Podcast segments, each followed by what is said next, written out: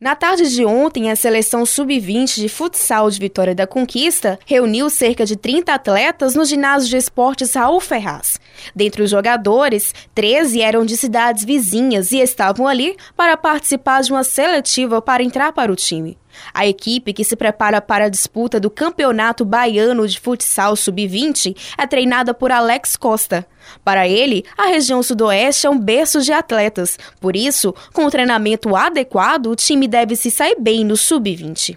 A, a perspectiva da gente é disputar o Baiano em busca do título inédito para a Vitória da Conquista. Apesar daqui ser um grande celeiro de atletas, a região sudoeste tem muitos garotos bons nessa faixa etária. Então é por isso que a gente está buscando atletas em Brumado, em Aracatu, em Maikinique, em Anagé.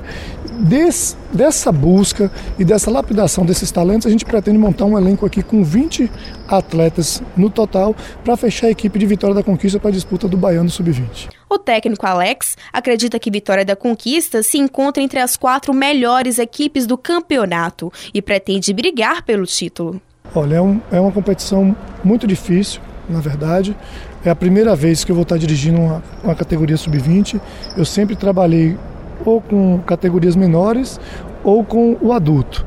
É, em termos de, de, título e por experiência em, em, competições, ser tetracampeão baiano, bicampeão do Nordeste, é, ser campeão, tricampeão do Sudoeste com a Barra do Choça, com o Mike Nick, a gente tem um know-how, mas também tem que reconhecer onde tem valores.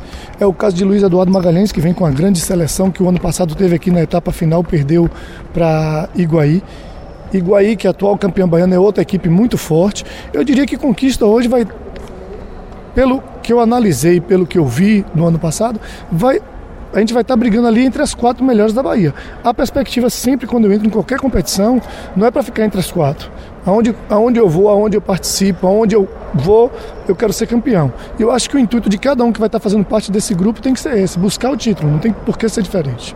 A conquista do Campeonato Baiano abre outras portas para o time, como a disputa da Taça Brasil de futsal. Sendo campeão baiano, abre-se outras portas, que é disputar né, é, a Taça Brasil de futsal. Agora, aonde vai ser a Taça Brasil, a gente não pode nem especular agora, porque na verdade a gente precisa dar o primeiro passo. Qual é o primeiro passo?